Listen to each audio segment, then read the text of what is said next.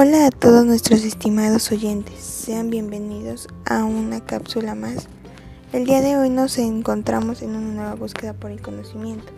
El día de hoy nos adentraremos en el tema radioactividad, pero primero preguntémonos qué son las partículas alfa, beta y gamma. Pues las partículas alfa son núcleos ionizados positivamente.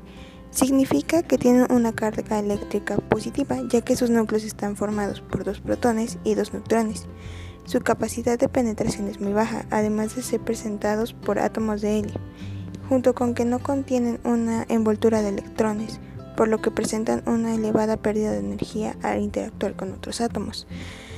También tenemos a las partículas beta, las cuales son partículas negativas procedentes de un núcleo. A estas partículas se les llama positrones o neutrones. Esta es ocasionada por la desintegración de un núcleo, además de que se caracterizan por su alta energía y rapidez además de su gran poder de penetración. Podemos decir que las partículas alfa y beta son muy similares en ciertos aspectos, sin embargo tienen una hermana llamada partículas gamma. ¿Pero en qué se diferencian a sus hermanas alfa y beta? Bueno, pues algunas de sus diferencias con las partículas alfa y beta son que tienen una cantidad de masa además de estar ionizadas, mientras que las partículas gamma no poseen una masa ni una carga eléctrica. También podemos decir que las partículas alfa y beta se diferencian también porque su poder de penetración es muy bajo comparado al de los rayos gamma. Ya que sabemos todo esto sobre las partículas alfa y beta, podemos explicar nuestro tema inicial, la radioactividad.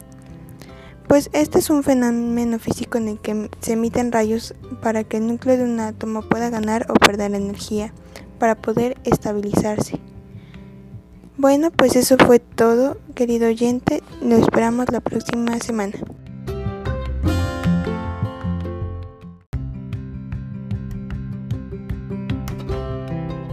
Muchas gracias, Fer, por la información que nos compartiste. Y pues, hola, mucho gusto. Yo soy Alexa. Y pues, el día de hoy les voy a estar hablando sobre el trabajo de Marie y Pierre Curie sobre el descubrimiento de la radioactividad. Espero que les guste. Bueno, todo esto empieza con Henry Becquerel, que él primeramente hace su investigación sobre los rayos provenientes del uranio. Y al publicar sus resultados, su investigación, los esposos Pierre y María Curie les llama la atención y pues ellos deciden eh, trabajar en ello. Pero pues ellos quisieron basarse en la posibilidad eh, de la actividad reactiva de una sustancia y pues en este caso del uranio. Entonces, en 1897 con el electrómetro empezaron a buscar minerales del uranio en diferentes radiaciones, pero pues esto les llevó muchísimo tiempo, en primera por los aparatos que tenían y aparte por porque no era fácil detectarlos. Pero pues ellos estaban conscientes de que había un, o sea, lo que ellos estaban buscando era un mineral que existía, o sea, estaban segurísimos de que tendría radiaciones con una intensidad mayor que el uranio. Y pues se descubrió y lo llamaron pechblenda. Este tenía un compuesto que emitía intensas radiaciones y entonces llega 1898 y este compuesto lo llaman polonio. Este era capaz de atravesar el papel, la madera y ciertos metales, entre otros. Una vez que ellos descubren el uranio y el polonio, ellos seguían observando radiaciones entre ellos y entonces siguieron esperando hasta que encontraron la fuente pues de esas radiaciones y es lo que hoy en día es el radio y esa propiedad que posee el radio y otro elemento que emite radiaciones espontáneamente al desintegrarse, Marie Curie le llamó la radiactividad. Con muchísimos años más, pues estuvieron trabajando en sacar la cantidad de compuesto del radio, pues para determinar su peso atómico y otras propiedades. Y finalmente este descubrimiento se concluye y ellos dieron a conocer lo que hoy en día pues es la radioactividad. Ella se puede presentar en diferentes materiales radioactivos que pues eh, es el uranio, el polonio, el radio, el plutonio, etc. Y por eso es recomendable pues no estar eh, tanto tiempo de exposición hacia ellos y pues para no tener problemas de salud. Es por eso que es recomendable no estar tanto tiempo de exposición hacia ellos y hacia otro material radiactivo, pues porque nos pueden causar problemas de salud. Esto lo digo porque Pierre y Marie Curie fallecieron de cáncer, esto por estar expuestos hacia, su proyecto que estuvieron trabajando y pues obviamente a los materiales que estuvieron manejando. Espero que les haya gustado y pues ahora le toca a nuestra productora 3. Yo soy Fernanda Daniela y hoy les vengo a hablar de las cosas que tenemos que saber sobre los radioisótopos. Una de ellas es qué son, de dónde vienen los radioisótopos, cómo se fabrican, cómo usamos los radioisótopos en la medicina.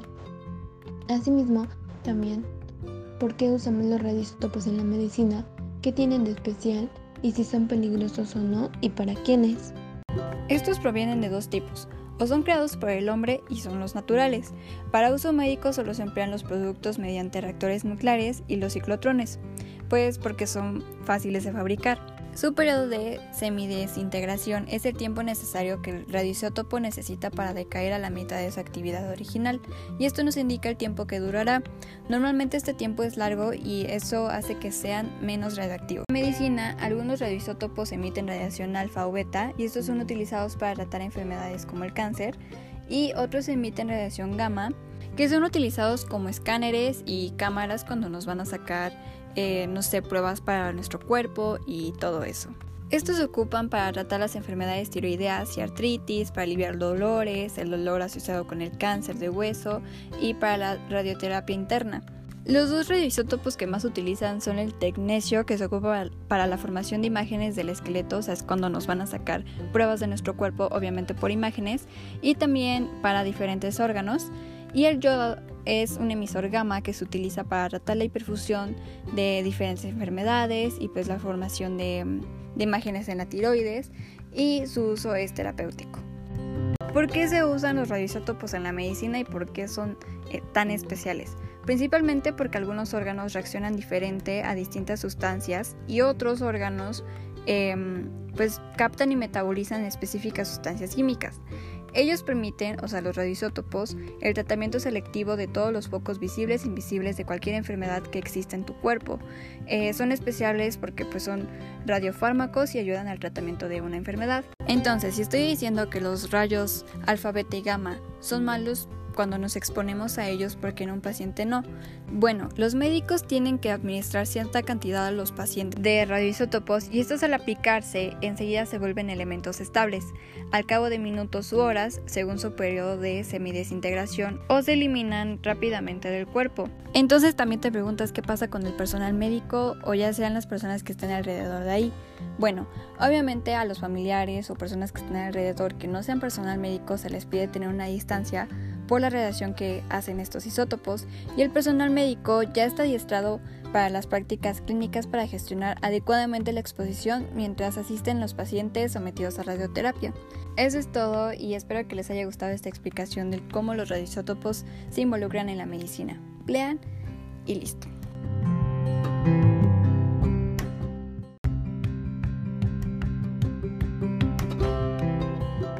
Ahora hablaremos sobre los isótopos y su energía aplicada en la medicina. ¿Qué es un isótopo en medicina? Básicamente es el que emite radiación gamma y tiene un periodo de semidesintegración de 6 horas, por lo que es necesario disponer de generadores, que son recipientes blindados. Nos enfocaremos en la energía que se aplica en la medicina y en qué nos beneficia sus procesos. Estos materiales radiactivos son de gran importancia para la medicina, industria, docencia e investigación y agricultura. Se puede recalcar que estos procesos son técnicas de radiodiagnóstico, radioterapia y medicina nuclear. Pero, ¿para qué nos sirve cada uno? La radioterapia ayuda a destruir células y tejidos tumorales. El radiodiagnóstico nos permite obtener radiografías mediante rayos X. Y la medicina nuclear, un ejemplo sería el radioinmunoanálisis, una técnica analítica de laboratorio que se utiliza para medir la cantidad de concentración de sustancias como hormonas o fármacos. Que ir por comida. ¿Cómo le hago? Se puede, con la sana distancia. Es importante que solo una persona salga por comida o medicinas, siempre a metro y medio de los demás. Al dar una vuelta con tu bebé o tu mascota, hazlo solo alrededor de tu cuadra, con sana distancia al caminar o saludar. Recuerda, solo abren negocios indispensables con cupo máximo de personas. Pero si no debes hacer algo urgente o indispensable, por favor quédate en casa. Gobierno de México.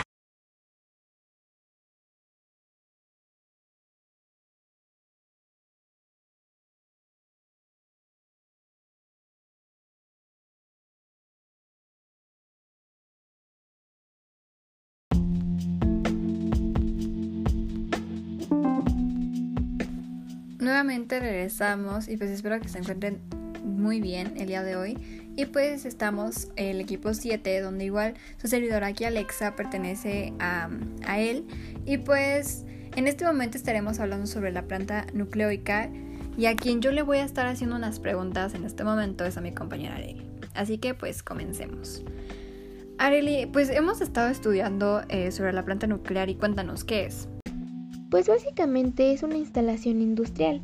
Esta genera electricidad a partir de energía térmica y bueno, esta es producida mediante ciertas reacciones de fisión en la vasija de un reactor nuclear. Estoy de acuerdo contigo. Y aparte de como dices, generar electricidad mediante la energía térmica, pues es muy interesante, ¿no? De cómo es que esto genera.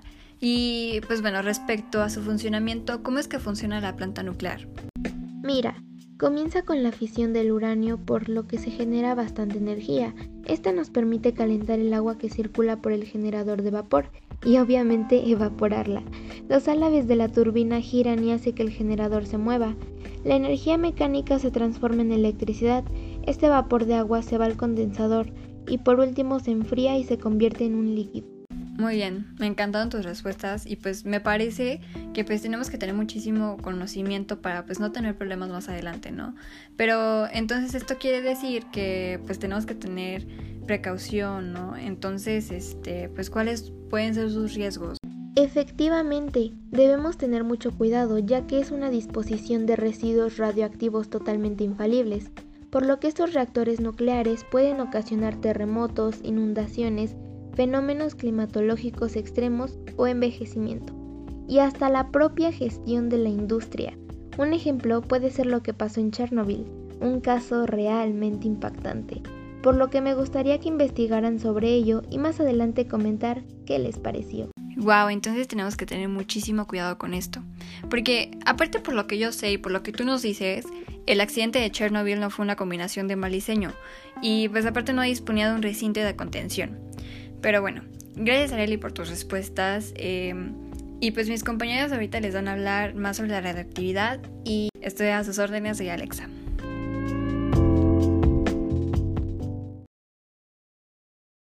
Todos merecemos despertar de una forma natural, pero las prisas nos lo han arrebatado. Recuperémoslo.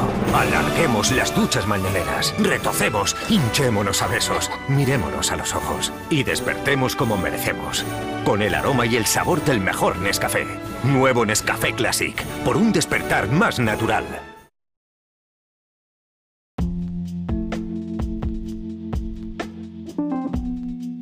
Alexa, y continuamos. Mi nombre es Fernanda y pues seguiremos con las preguntas. Así que Daniela, ¿nos podrías decir cuáles son los beneficios energéticos de las plantas de energía nuclear? Bueno, pues algunos de los beneficios de las plantas nucleares son su alta producción de energía, pues un gramo de uranio es igual a 18 barriles de petróleo, lo que hace que tengamos un ahorro de energía. Además que a pesar de que el uranio es más caro que el petróleo, este se compensa con la cantidad de energía que produce, además de que es ecológica, pues no produce gases de tipo invernadero y genera pocos residuos y aunque estos sean radioactivos, la cantidad de esta es mínima. Interesante. Ahora, escuché que mencionabas al uranio, pero ¿qué es y para qué nos sirve? Pues el uranio es un elemento químico metálico con alto contenido radioactivo que nos sirve para generar energía de manera más eficiente en las centrales nucleares. Sin embargo, el uranio tiene otros usos ya que es mucho más denso que el agua. Se utiliza a menudo como lastres en aviones y barcos, además de que puede convertirse en plutonio para la generación de energía. Además, se utiliza en los detectores de humo domésticos. También se usa en radioterapia y esterilización gamma en medicina. ¡Wow! ¡Qué interesante! Es increíble cómo el uranio es tan importante en nuestras vidas sin darnos cuenta. Sin embargo, puede que tenga sus desventajas como lo mencionamos unos minutos antes. Bueno, esta fue la entrevista del día de hoy.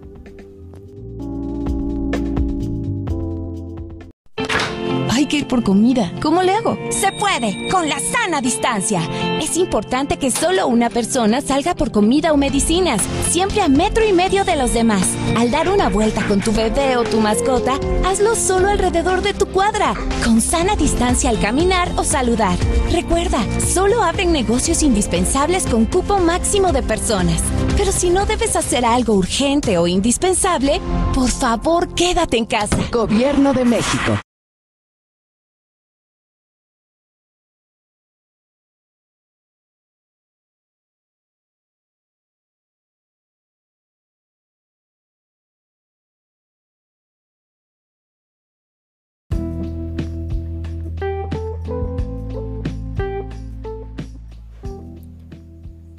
Surgió el proyecto de Laguna Verde?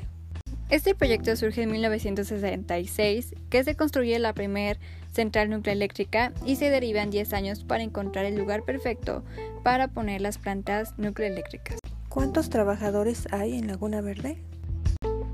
Actualmente hay más de mil trabajadores mexicanos, entre 1.500 a 1.800 trabajadores que eh, trabajan en esta planta y solamente hay dos operadoras que son las encargadas del centro de control, que son las únicas que se encargan del corazón de la Laguna Verde. ¿Qué átomo radioactivo utilizan los reactores de Laguna Verde? Producen vapor y este va a las turbinas.